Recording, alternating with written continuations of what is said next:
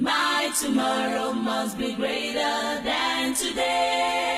Hello, welcome to the Hour of Power presented by the World Mission Project together with City Victory Church. 60 minutes of God's Word, inspirational music, and live call in prayer time from you and our listeners. World Mission Project is dedicated to reaching the lost and equipping believers for the work of the ministry around the world. We want you to know that Jesus has the power to save, heal, deliver, and bless you. Jesus has the power for every hour of your life. This program is presented first in English by our director, Brother Matthew Clark of the USA, and the special singers. Thereafter, in Luganda, by Pastor John Wandera of the City Victory Church. We invite you to call a friend and ask them to listen with you now. You can call us on 0774 45 19 37 or 0773 17 37 33 or 0777 35 87 85. Remember, Jesus has power for every hour of your life.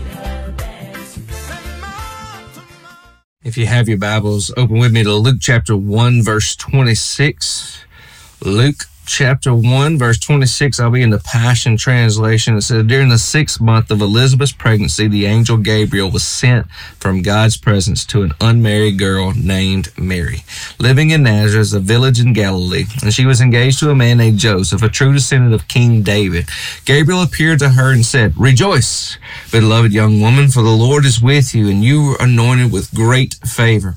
Mary was deeply troubled over the words of the angel, bewildered over what this may mean for her. But the angel reassured her, saying, Do not yield to your fear. Mary, for your Lord has found delight in you, has chosen to surprise you with a wonderful gift, and you will become pregnant with a baby boy, and you are to name him Jesus. He will be supreme and will be known as the Son of the Highest. And the Lord God will enthrone him as king on the throne of his ancestor David. He will reign as king of Israel forever, and his reign will have no limit. And Mary said, But how could this happen? I'm still a virgin. Gabriel answered, The Spirit of holiness will fall on you. Almighty God will spread his shadow of power over you in a cloud of glory.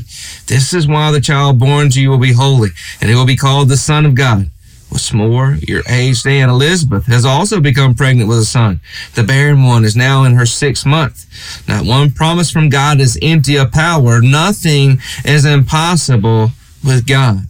And the Mary responded, saying, Yes, I will be a mother for the Lord. As his servant, I accept whatever he has for me. May everything you have told me come to pass. And the angel left her. Wow, what a story.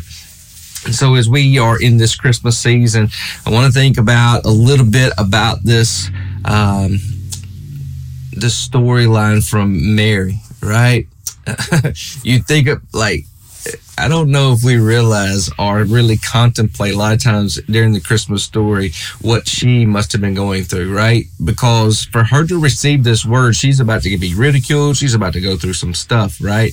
Um, and so it talks about she was highly favored, right? The the angel tells her she's highly favored. God has found great favor with you, and it's like really, if if if this is favor, I don't know if I want it because everybody, including my fiance, right? My fiance is about to be mad. He's going to want to leave me.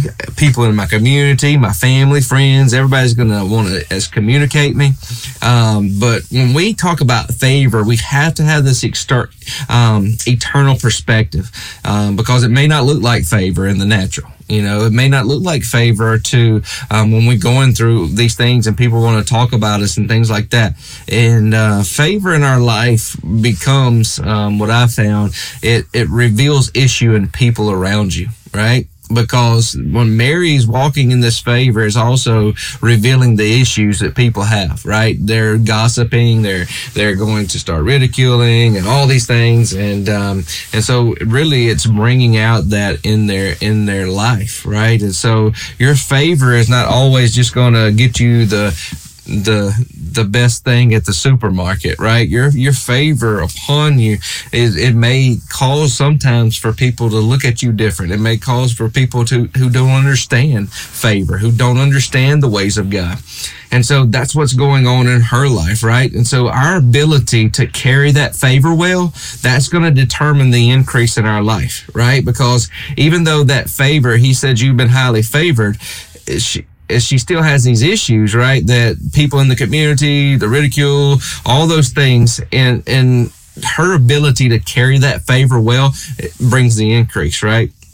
And so, um, I mean, you got to think about um, right before this, her cousin Elizabeth, you know, who is pre- pregnant with John the Baptist, um, Zechariah, his mouth had to be closed because couldn't shut it off, right? Like, we don't want you to, because of your words, to to cancel out what John the Baptist is supposed to be, right? So Zechariah, you got to have your mouth closed.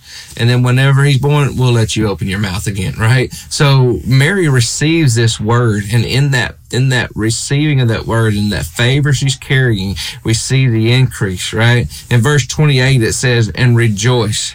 And and so like she's already told to be rejoicing even before the baby is born, right? So for nine months she don't even know if this really going to happen, right? I mean, there's got to be some doubts here and there every now and then, like your flesh wants to kick in and say, is this really going to happen? And so for nine months, she's not like she's seeing the baby right off the bat, but she's already told to rejoice before the baby's even born. Usually we rejoice after the baby's born, like after we know that everything went well, we carried it, right? We took our prenatal vitamins, went to the doctor, we did all the right things, and then it comes to pass. No, she's told before, right? Just because she received the seed of God, the word of God. Just because she received that, then rejoice. She is told to rejoice because the word is coming. Right? The word will become flesh and dwell here among us. Who is the word? The word is Jesus. So she's getting a word from God. The word is Jesus and she's letting it be implanted into her. And in that, she's told to already start rejoicing. Man, wow. What could we do with that? Right? Because we have been given the word of God and whenever our, um, we get a word implanted to us, right? We sometimes we choke out that, right? Mark chapter four talks about those seeds that are planted. A lot of times we let the things of the world choke out the seed, or the enemy comes and steals the seed. But Mary had that heart to receive the seed in that perfect environment. And one of the things we see that is a good environment for the seed to grow in was what? Rejoicing to go ahead and rejoice that the seed is coming, that the word of God is coming. The word will come to pass. So go ahead and rejoice in that. Um, last week, one of the things we looked at was in Nehemiah when he told him, like, the joy of the Lord is your strength. You're going to know you're going to need that strength. So he told him, don't go home and, and like cry about and repent about your sin, but repent, but then be what? Be joyful, right? And so, if we actually just knew what was already settled in heaven, if we just already knew what was already offered to us in heaven, again, Ephesians says, everything in the heavenlies, all spiritual blessings have been granted to us. I believe if we could just see into that spiritual realm, we would see what has actually been done and is already settled in heaven. We would already rejoice, even though we're not seeing it in the natural yet, even though we don't, we don't see like the nine months later yet the baby already coming out, like we can still rejoice because we know it is already accomplished, right? And I think the Father, that's what He's doing. Abba, He's looking for people to come into alignment with His Word, to what He has spoken over us and over our lives, to come into agreement with that. That's what Mary is doing here. She is coming to agreement with what the Word that was planted to her says. And then there's a display of His intent on the earth. Everything He has intended for you is impossible on your own. Everything right? Like we always want to do only what we think we can do, right? But usually what he does is he says, no, I want you to do this. Why? So he can be displayed through it, right? That's what he does. He want he calls you out to do things that you couldn't do on your own. Why? So he can be displayed on it. So you could be in total dependency on him. So that it is him working through you, not you working on your own. And then look at that verse in verse 7. Nothing is impossible with God, right? Like it may be impossible with man, but nothing is impossible with God. The word no, um, the word nothing there is two separate things, no thing. And what we get there is the word rhema. And it's actually what that word nothing there is no rhema. And so Rhema is is different than the Logos word. The Logos word is the written word of God, the Bible, what we have written in, in the black and the white that we get to study, that we get to read. But the Rhema word is the freshly spoken word of God, right? You get a prophecy spoken over you, you get a word from God. He whispers in your heart. Um, he tells you he's got this. He, he gives you this inkling in your heart that says, "This is what I want you to do. I want you to rise up and go do this." Right? There's that freshly spoken word of God, and so Bill Johnson breaks it down like this for you. He says, No freshly spoken word of God. This is what that's saying in that. No freshly spoken word of God will ever come to you that does not contain its own ability to perform itself. Let's just say that one more time. No freshly spoken word of God will ever come to you that does not contain its own ability to perform itself. So that seed is coming to you in that seed form and it it already contains everything it needs in that seed. It is already contained inside of it. Um, and but it needs a place. It needs a it needs a soil. It needs a good ground, a fertile ground that it can go into and be planted into, and and harbor that into that into that soil and, and grow it and water it and fertilize it until what? Until it sprouts out and becomes what it was supposed to be. You know, in James chapter one and verse twenty one, it says, "Receive the word implanted to you, which is able to save your souls." In that part, he wasn't talking about salvation. What he's talking about is you becoming whole in your soul and your heart, your will, your mind, your emotions to become whole in that. Receive the word that was implanted to you. So the power then is not necessarily in the ability to receive but it's all but the power really is in the word the power is in that seed in the word right i receive the word okay and so you, I want you to think about like an acorn. An acorn falls out of the tree and it is a seed and it gets planted into the ground. And when you take that acorn seed and you plant it into the ground, what begins to happen is over time in that in that good soil, right? If it's in good soil, it's going to begin to grow. Sunlight, water, fertilize, things of that nature in a good environment, not too cold, not too hot, not drying it out, and it's a good place and a resting place. And it encapsulates that seed. And what happens is that seed begins to grow. And over time, it goes from an acorn and it goes all the way into this big oak tree. That oak tree spreads out, right? Just picture that in your mind. It begins to take root and it begins to not only spread out above ground, but it begins to spread out below the ground. The root system in an oak tree is phenomenal. I mean, those things spread out as wide as the tree, as the tree limbs do, and it's all up under the ground. It's going here, there, and yonder, and it's a strong structure, right? Oak trees even stay, um, they stay green through the winter, right? And so it, it grows out so big and strong. It's one of the strongest tree. It's one of the uh, strongest um, strongest wood that we get, right? And so in that, it also grows out many more acorns, right? There was multiple acorns. It's going to grow and grow, and they're going to fall off the trees for years on end, and that um, that animals get to come and and like squirrels and and rabbits and things of that nature. They begin to come and and they begin to feed off the acorns, right? Birds get to come and to make their homes and and nest inside of those places and rest in there. It also offers shade to people. It offers um, it offers all these things for life, and it all started in that little acorn. Just that little acorn, it contained all that.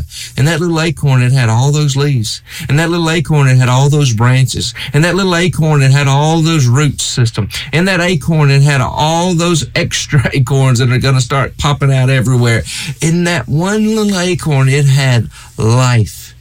And that one little acorn, it had everything that it needed to produce what it was supposed to be, and that was to be an oak tree. You see, the Word of God works so much just like that. It just needs a place. The Word of God is seed, and it needs a heart to receive the seed so that it will grow, so that it will grow into what He has called it unto be. So in John chapter 1 and verse 1, it says, In the beginning was the Word, and the Word was with God, and the Word, what? Was God. He is the Word. He is the Word of God. Jesus is the Word. He is what needs to be implanted into us. And so if He is going to be in us, right? He lives inside of us. You know, with our little kids, we'll pray the little prayer, receive Jesus into your heart.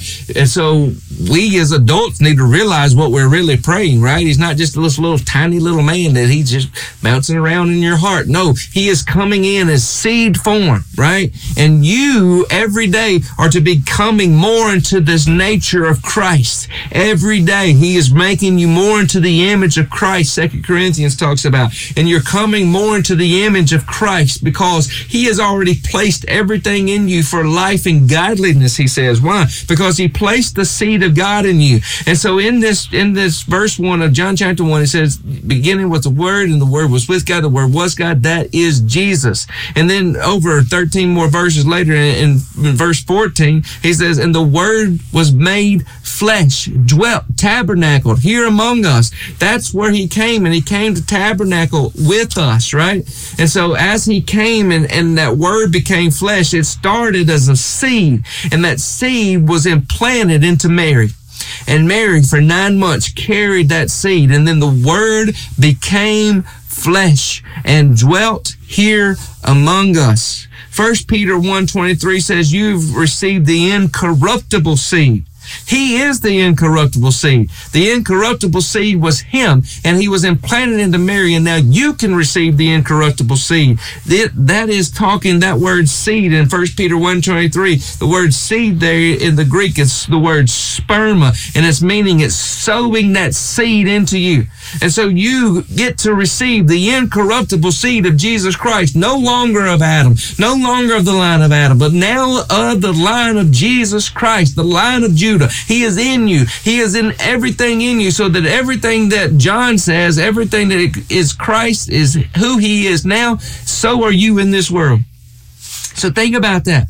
In that seed form is everything that he is. But you got to receive it. You got to receive it unto yourself. You got to receive him. You got to receive the word planted. You got to continue to speak over that seed, water that seed, be- believe that seed, right? And as you do, you're creating in your heart a place for that thing to harbor in. And whenever it's harboring into that nurture and that soil is finding a good place for it, it begins to grow. You know, originally the Father created mankind in, in Genesis. Remember when he did that? He did that by speaking the whole earth into existence. Let there be light, right? And as he began to do that, he began to release his word over this earth. And it became what we see before us. His authority was then released to Adam, right? And so when that authority was released to Adam and Eve, what did they do? They gave up their authority to the enemy. Jesus came to get it back. But whenever they released that authority, there was no one in direct access anymore, right? Like they could, they had this talking that they would do. They had, you know, that, um, and, and we, through the Old Testament, we see priests and they would go into the Holy of Holies and things like that, but not direct access like we have today, not the direct access that we saw the relationship that Jesus and the Father had, which we have available for us today. So for thousands of years, they were receiving revelation just a line upon line, precept upon precept. So there was a little bit, there was a prophet here and a prophet there and a prophet would come on the scene and he'd get a little bit and he would get a little bit of knowledge and he'd get a little bit that he would speak out. And what would happen is they were speaking out over this earth what Jesus was going to be whenever he came, whenever he showed up. And finally, there was enough revelation spoken out about who Jesus was and who he's going to be. Enough people finally lined up with God's plan. And then the fullness of time came. That's Galatians 4, verse 4. When the fullness of time came, right? That's whenever it happened. And so we when the fullness of time came, spoken to Mary, and she received and conceived the word of God. And when she received the word, that all the words, everything that was ever spoken about Jesus up to this point, all prophets, all the things that they had spoken about him and foretold about Jesus were implanted in her womb in that one little seed, just like that acorn. So all those things that was said about Jesus and planted into that seed, and she received it and said, So be it. Let it be. Verse 38 in that chapter. Let it be unto me, Mary says, according to your word. Let it be unto me according to your word. You see, Jesus, whenever he was here on this earth, he manifests the Father here on this earth. So, what are we to do? We, as that verse we looked at last week, for as many as received him, they became the sons of God. So, as sons of God to be revealed here on this earth, we are to do the same. What? Manifest the Father. God can be revealed as other things on this earth. Like he can be revealed as Jehovah Rapha, um, the God who heals. He can be um, Jehovah Nissi. He can be all these things. He can have these names, right? And, and he can he can establish that. he can he can be seen as that here on this earth. But he can only re- be revealed as Father through his children. And he has spoken that into you. He has spoken you to be sons and daughters of God. He has spoken that into you that you would rise up and take your place, that you would come into alignment, that you would come into agreement and be just like what Mary says, saying, Be it unto me according to your word. So let me ask you, what has God asked you today? What has He told you? What has He given you a fresh, freshly spoken word about? What has he told you to, to be holding on to? You know, it says Mary pondered those things in her heart. She held on tightly to them. And what are some things that he has spoken over you and spoken over your life? And maybe um, some things came your way that, that you was like, well, I don't know if this is going to happen. Or it's just too good to believe. That's just too good to be true. No, he's needing you to repent of those things and he's needing you to come into alignment with his word and be like Mary and say, Be it unto me according to your word. Receive it with joy now. Begin to rejoice now. Even before you see it in the natural, begin to rejoice now. Oh, Father, we thank you so much we thank you for your word that has been given to us, your word, your logos word that we get to read, that we get to study, but we also thank you for your rhema word that when you speak a word into us, it contains everything that it needs to accomplish what it is set forth to do. And Father, we know that the people that are listening to this message today, you have given them specific words over their life. And Father, we pray that that seed would be implanted to them, just like James says that James says, receive the word implanted to you that it may save your souls, that it may prosper you into the areas that he is calling you to today. And so that you will walk in that, that you being now, not even being able to see it with your natural eyes, but you begin to rejoice today. And as you begin to rejoice, you begin to see things and take fruit and prosper in your life. In Jesus' name, amen.